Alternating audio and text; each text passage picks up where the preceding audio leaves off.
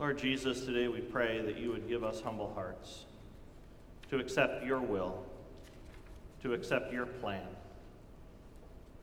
And Lord, we need faith. And Lord, you promise to give us faith. And Lord, we know that faith comes by hearing. So, Lord, I pray that you would speak to us today. I ask that you would speak to us in such a way that we would not only hear with our ears, but that we would hear and believe with our hearts. Lord, only your Holy Spirit can do this work. So humble our hearts, Lord. Cause us to be humble before you today, that we wouldn't depend upon our assumptions, but that we would depend in faith upon your word and of the leading of your Holy Spirit. So, Lord Jesus, I pray that you would be glorified during this time, that your word would go forth, and that our hearts would be lifted in response to your word to praise you, to worship you, not only to, to worship you here in the sanctuary just once a week, but to worship you and to praise you with our lives. We need you, Lord. Our nation needs you. So, Lord, Heavenly Father, lead us into all truth. It's in your name we, we pray. And all of God's children say, Amen. My dad always said this you should never assume anything. Then he had a cute little thing that went along with the word assume. Uh, we should never assume. But then I was thinking, it's really difficult to function in life without assuming. Because none of us know what's going to happen tomorrow, right? None of us knows what tomorrow holds. So, really, all the plans, all the figuring, everything that we do in life is really based upon our assumption. Our assumption of what tomorrow holds, or our assumption today, we're going to be talking about discipleship. What we assume about living as a disciple of Jesus Christ. So today we're going to be talking about our assumptions. Our assumptions. And in today's gospel lesson, the disciples, they, they made some assumptions. They made some assumptions. And then some prospective uh, disciples made assumptions. They assumed this is what God wants. They assumed this is what the life of a disciple is all about. So today we go to our gospel lesson, the gospel lesson for this Sunday in Pentecost. And I invite you to stand as we read together Luke, the ninth chapter, beginning with the 51st verse. Reading in Jesus' name. When the, when the days drew near for him to be taken up, that is, for Jesus to be taken up, it says, He set his face to go to Jerusalem. Remember, Jesus' mission was to go to Jerusalem, and in Jerusalem he would be betrayed, arrested, tried, crucified, and then on the third day he would rise again from the dead. So Jesus' entire mission and purpose was to go to Jerusalem to win salvation for humanity. So he set his face to go to Jerusalem, and he sent messengers ahead of him who went and entered a village of the Samaritans. And many of us know that Samaritans were despised by Jews. The Jewish people did not like the Samaritans. But Jesus often would minister among the Samaritans. So he sent uh, some messengers ahead to prepare, to make preparations for him. Verse 53 But the people, that is the people of the Samaritan village, did not receive him. They didn't receive Jesus. Interesting because his face was set toward Jerusalem. You see, it was God's will, it was God's purpose that he go to Jerusalem. Verse 54 And when his disciples, James and John, saw it, they made an assumption. Lord, do you want us to tell fire to come down from heaven to, and consume them? You see, in, in, in the minds of James and John, they thought, well, you know, they rejected Jesus, and because they rejected Jesus, they deserve judgment. So, so, Master, do you want us to call fire down to consume this village? But he turned and rebuked them. I wish I could hear, and I wish we could we, we knew the words that Jesus spoke to the disciples that day. I wonder what Jesus had to say to these disciples. In verse 56, and they went on to another village. Continuing on, some prospective disciples make assumptions. And as they were going along the road, someone said to him, I will follow you wherever you go. Verse 58 Jesus said to him, Foxes have holes, holes, and birds of the air have nests, but the Son of Man has nowhere to lay his head. It's not a comfortable journey. Remember, I'm on my way to Jerusalem, where there's suffering and death. And I really don't have a home. I don't have a place where I can lay my head. You want to be a disciple? You better understand. Don't assume that it's comfortable. To another, Jesus said, Follow me, but he said, Lord, let me first go and bury my father. And Jesus said to him, Leave the dead to bury their own dead, but as for you, go and proclaim the kingdom of God. So there was this assumption that he could do the work of a disciple according to his own time frame and when things were convenient. We'll talk a little bit about this in the message. Verse 61 Yet another said, I will follow you, Lord, but let me first say farewell to those at my home. Verse 62 Jesus said to him, No one who puts his hand to the plow and looks back is fit for the kingdom of God. This is the gospel of our Lord and Savior, Jesus Christ. You may be seated. What do we base our assumptions upon? How do we plan for our future? And what do we expect God to do for our future? Well, we assume, we make assumptions based on reason. Based on reason, right? Uh, we, we organize all the facts and figures. We do the math. We read books. We listen to experts. We plan out our calendars. We plan, we plan, we plan. All based on reason, which is, which is fine. Uh, Jesus said that we should plan. It's, it's, it's good to plan. Jesus actually said it's foolish, it's foolish to not plan. He said that you should count the cost. The Bible also calls us to be good stewards of all the resources that He's been given to us. And to be wise stewards is to plan and to figure and to reason. You see, God gave us the gift of reason so that we can practice wise stewardship, right? So God gave you a brain. Use your brain, but use it wisely. Use it wisely. However, we go wrong. We go wrong when faith serves reason. In other words, faith should never take the back seat.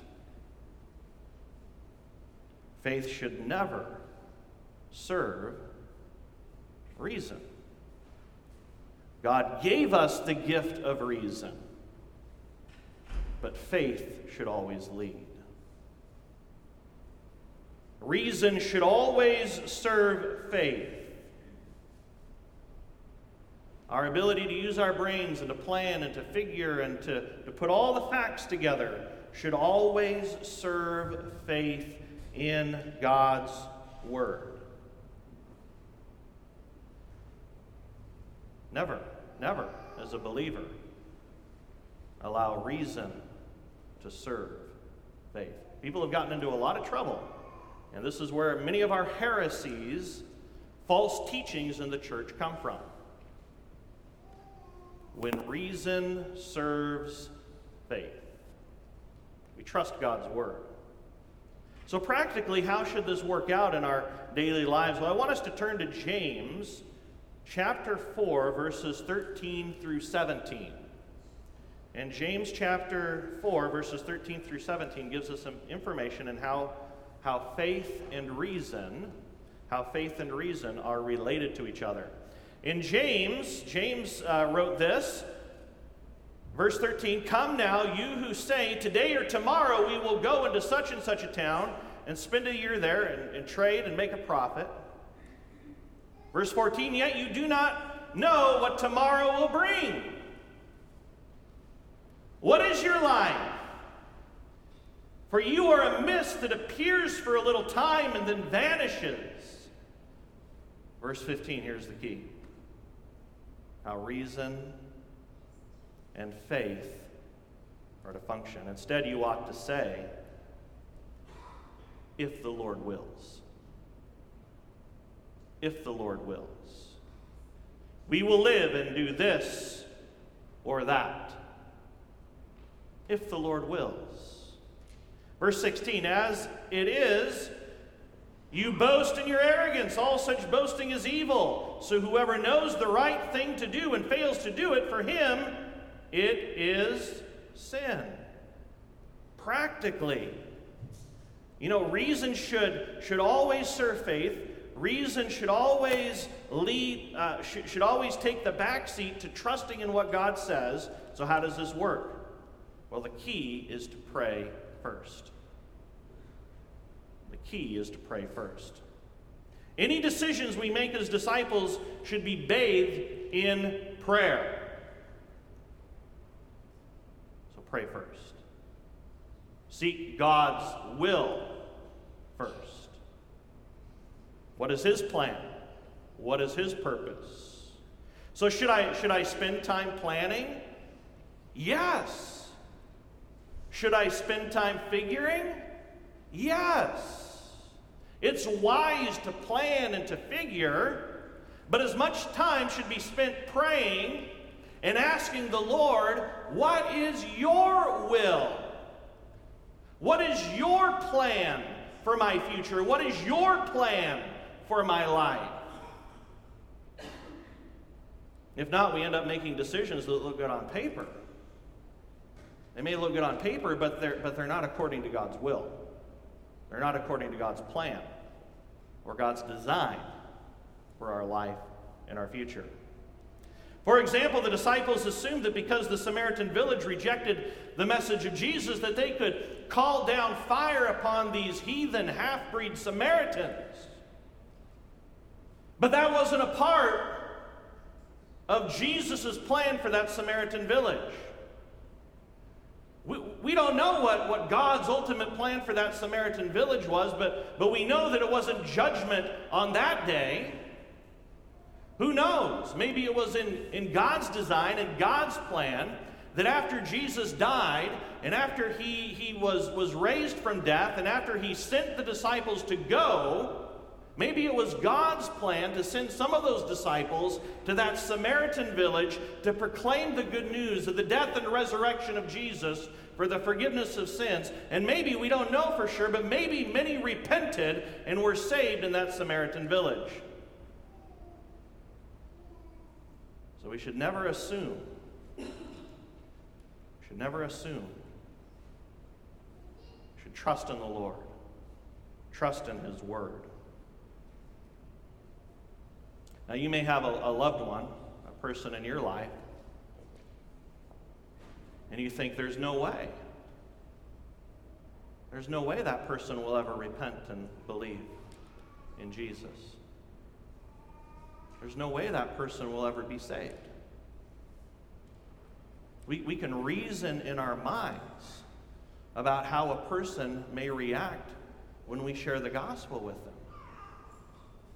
But never assume that God isn't, isn't wanting to do a work in their heart to bring them to salvation, to bring them to repentance, to bring them to a place uh, where they're living in right relationship to God. So here's the key don't let what you see cloud what God is able to do. I'll say it again. Don't let what you see cloud what God is able to do. God can save. your loved one. God can save your friend. He can do a work in their heart and in their life. Our response is simply to say, Lord, I commit myself to praying for this person. And we can also look at our community. We may reason our minds. We see a community uh, that where, where many people have no interest in, in religious things. We may see that with our eye, but don't let what you see cloud what God is able to do in our neighborhood and our state and our nation and our world. You see, the Bible says that He's not willing that any should perish, but that all would come to repentance and trust in Him as Savior. And this includes our personal lives too. You may be walking through something, you may be going through a difficulty. Don't let what you see cloud what God is able to do. All things are possible with God. So the disciples say we should that what they see and what they reason and what they assume is it's time to call fire down upon the Samaritan village. But Jesus says no. No. And he rebukes the disciples for their assumption.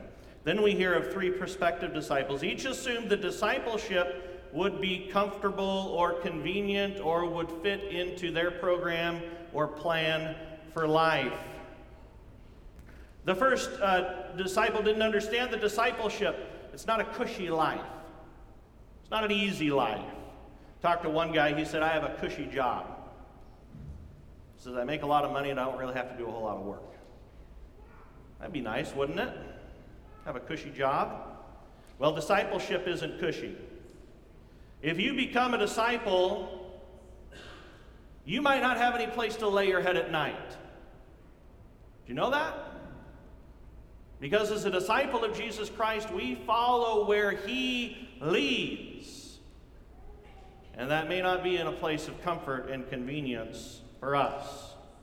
The other assumed he could wait until his father died and was buried. But the call to discipleship is urgent. When Jesus calls, we go.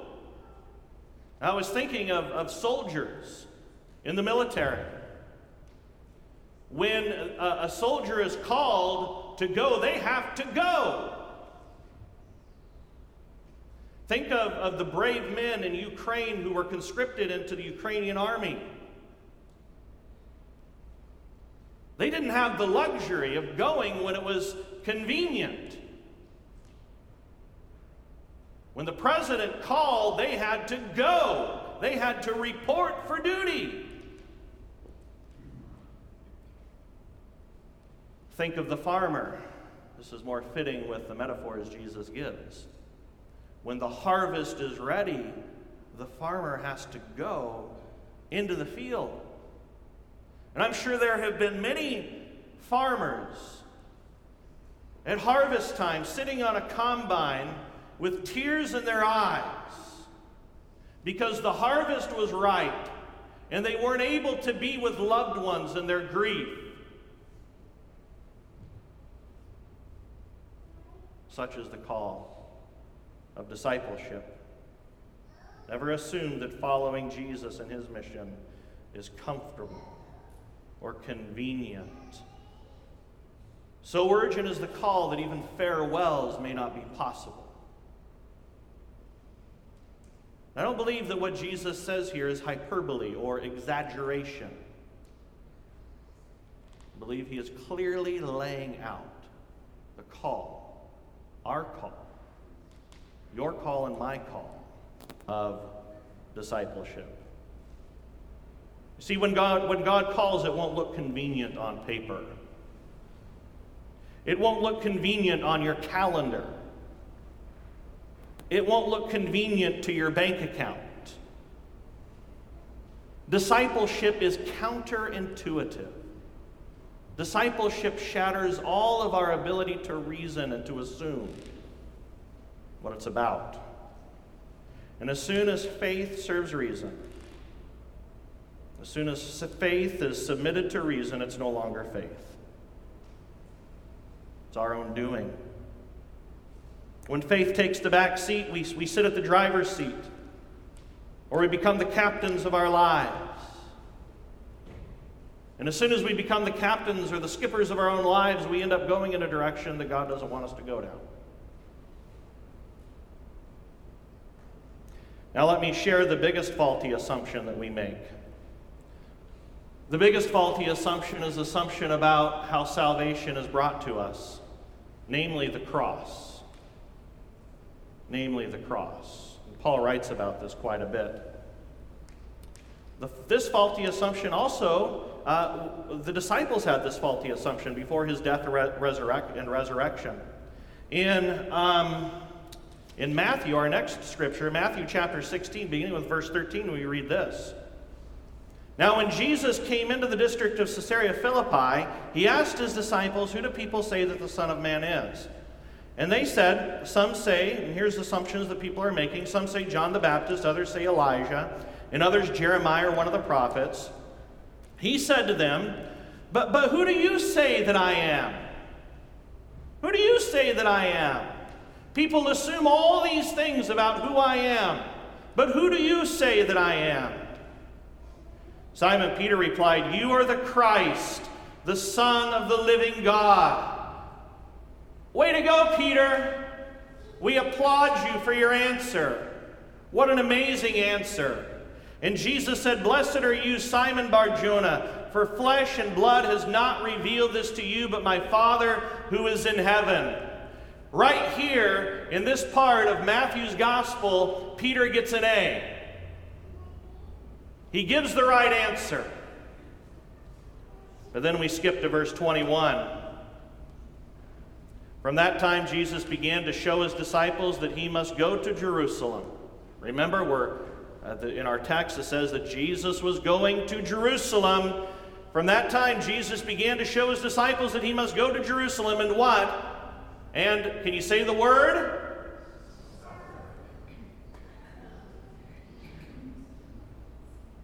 must suffer many things from the chief priests and the elders and chief priests and the scribes, and be what? Killed. And on the third day be raised. Now, they always seem to miss that part, which is the key part. And Peter took Jesus aside. Can you imagine this? And began to rebuke Jesus. Here's Peter rebuking the Lord, saying, Far be it from you, Lord, this shall never happen to you false assumptions. But he turned and said to Peter, Get me behind me, Satan. he goes from an A plus to an F minus. Worse than an F minus. He says, You are a hindrance to me. Listen to this for you are not setting your mind on the things of God but on the things of man. Wow. Church, this is why faith should never serve reason.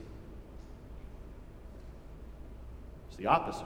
We reason, but our reasoning must be grounded in faith, in the promises of God's Word. You see, human reason would never conceive the cross of Jesus Christ. The cross confounds every ounce of human reasoning. But it was in God's reasoning that the cross had to happen. And God still uses the message of the cross to bring salvation to those who repent and believe this good news. 1 Corinthians uh, chapter 1, verses 20 through 25. Paul spells this point out for us. Verse 20 says, Where is the wise person? Where is the teacher of the law? Where is the philosopher of this age? Where are the experts? He says, Has not God made foolish the wisdom of the world?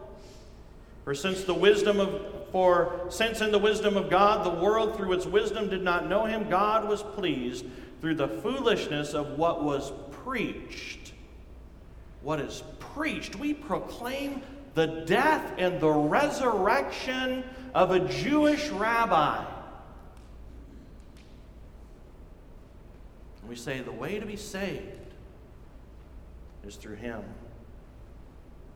Jews demand a sign, Greeks look for wisdom, but we preach Christ crucified, a stumbling block to the Jews and foolishness to Gentiles, but to those whom God has called, both Jews and Greeks, Christ, the power of God and the wisdom of God. For the foolish, listen to this, for the foolishness of God is wiser than human wisdom, and the weakness of God is stronger than human strength. And the church say, Amen. What is this foolish message that we're called to preach? That if any would have repent, trust in Jesus, who was crucified, buried, and raised, that they can have eternal life, that they can live forever, their sins can be forgiven. This is the message that we proclaim. Human reason cannot cannot figure this out. But we get it because the Holy Spirit has entered in and has done a work in us to cause us to believe. You see, actually, the wisdom of the world is going to say you have to do something in order to be saved. That's why I think every religion in the world requires you to do something, a good work, to be saved. Christianity is unique because we are taught that Jesus did everything for us. When he died upon the cross, he said, It is finished. The work is done. Salvation has been won. And then what about uh, reasoning about the resurrection from, uh, uh of the dead? The resurrection. It, it doesn't make sense to human reason. Actually, my on Thursday, on Thursday, my human reasoning got in the way and I just have to tell you the story. I was in, in a home with a lady that I'd never met before. And her loved one was, was laying face down on the floor, dead. So the medical examiner was, was there, and, and the, the police officer were there. It's just sort of a, a quiet time where they're taking pictures. They take pictures of everything, and they're doing their investigation. In that time of, of, the, of quiet, I'm standing next to this, this lady who's a Muslim. And she said, Do people ever come back from the dead? That was her question to me. You know what my first, first thought was in my mind? What a stupid question. Of course, people don't come back from the dead. But then the Holy Spirit spoke to me, I said, Yeah, actually, people do come back from the dead. Um, I said, it's, it's in the Bible, but it has to be according to God's plan and according to God's purpose. And I said, You've heard of the prophet Jesus. I said, Prophet, they, they, they refer to Jesus as Isa. You've heard of the prophet Isa? He was raised from the dead. And she said, Yeah. He was raised from the dead. Then uh, we, we talked a little bit about the gospel. I was able to share the gospel with her. And then at the end, just as the medical examiner is finishing everything and they put the body into the body bag and they give the loved ones an opportunity to come, and we knelt by her loved one. And I said, Do you mind if I pray in the name of Jesus? And she said, Yeah, pray in the name of Jesus. So I prayed. So pray for that woman as her heart is open to Jesus. And I encouraged her to read the New Testament because Muslims are very open to reading the Gospels. They revere Jesus as a prophet. So be praying for her that she, as she reads the Gospels, that she comes to trust in Jesus as her Savior. But human reason, it gets in the way we think God can't or it's not possible. How are we led into the place where reason serves faith rather than faith taking a back seat to our reason? Well, the answer is the same in, in just about every sermon. The answer is repentance. It's repentance. And, and remember that, that it's God's kindness that leads us to repentance. This is how we, we, we do business with God, right? This is how we walk as disciples. Martin Luther says that when Jesus said repent, he meant that the entire Christian life is repentance. It's the call today for you is to say, Have I been trusting in my own reasoning, my own ability to figure life out, my own ability to, to, to do things, or have I been trusting in the Lord? Ha- have I been humbling myself before Him in prayer? Praying, Lord, if it's your will. Lord, if this is according to your plan and your purpose, then I will do this thing. You see, God has given us certain tools that help us to turn from trusting in ourselves to trusting deeper in God. There are certain disciplines that are practiced in the life of those who are learning to trust in God's wisdom, who are trying to find God's plan, rather than trying to uh, figure out things by our own assumptions. And here's just, just one that's fitting with, with the cost of discipleship. And this is what I've been convicted of my, in my own life. Is that I need to renew my co- commitment to prayer. Um, you, you see, sometimes I just pray generally over, over different things. But, but I really have been convicted that we need to pray as a church about the details. And I need to pray in my own life about the details of my family, my kids, my parents, the ministry of the church. So, prayer. But, but oftentimes, too, what we read in the Bible is there's this other discipline called fasting. It, it seems to me in, in, the scriptures that when, that when, uh, when people are trying to discern God's will, they not only pray, but they fast. Fasting and prayer. And Jesus said that, that it, he doesn't say if you fast, but he says when you fast. When you fast. And he gives us instructions in Matthew, which we won't get into. You know, fasting is, is a discipline in which we say that I don't live on bread alone. I don't follow Jesus with any assumptions of bodily comfort. I commit not only my soul, but my body and my whole being to God alone. So I turn my plate over. And I seek God's will when it's time to make a big decision. And, and, and, fasting is basically saying, Jesus, you are more than enough. I don't need these things. So it's a discipline that Christ has given to us. Turn the plate over. Commit ourselves to prayer and fasting. It's also saying, My life isn't my own. My life is in your hands. So I give up that which is most uh, necessary to sustain life. So I can trust you deeper. With every major decision the, the, the, that the disciples took in the book of Acts came a time of fasting and prayer.